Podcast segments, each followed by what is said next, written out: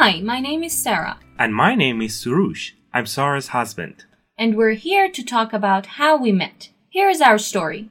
To be honest, I'm not a very sociable person. I don't have a lot of close friends, and it's super difficult for me to make friends. It's mostly because I believe it's not easy to rely on people.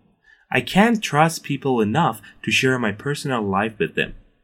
And I think a true friend is someone who is loyal to me, someone I can rely on, someone who I can be sure will never betray my trust.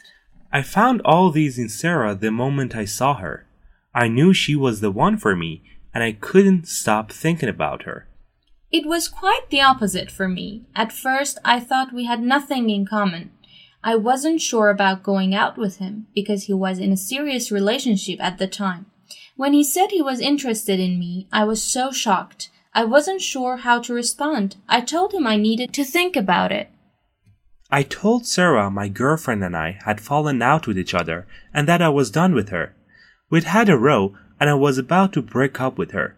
I asked Sarah if we could go out and she said I needed to break up with my girlfriend first. He broke up with his girlfriend and texted me and said he wanted to meet me. He came with a rose in his hand and asked me to go out with him.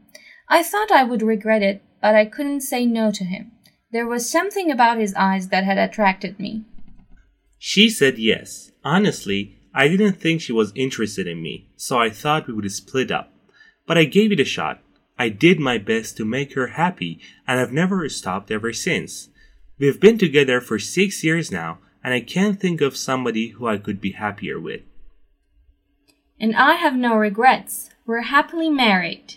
And not only are we a couple, but also we are best friends. And every day we fall a little more in love with each other.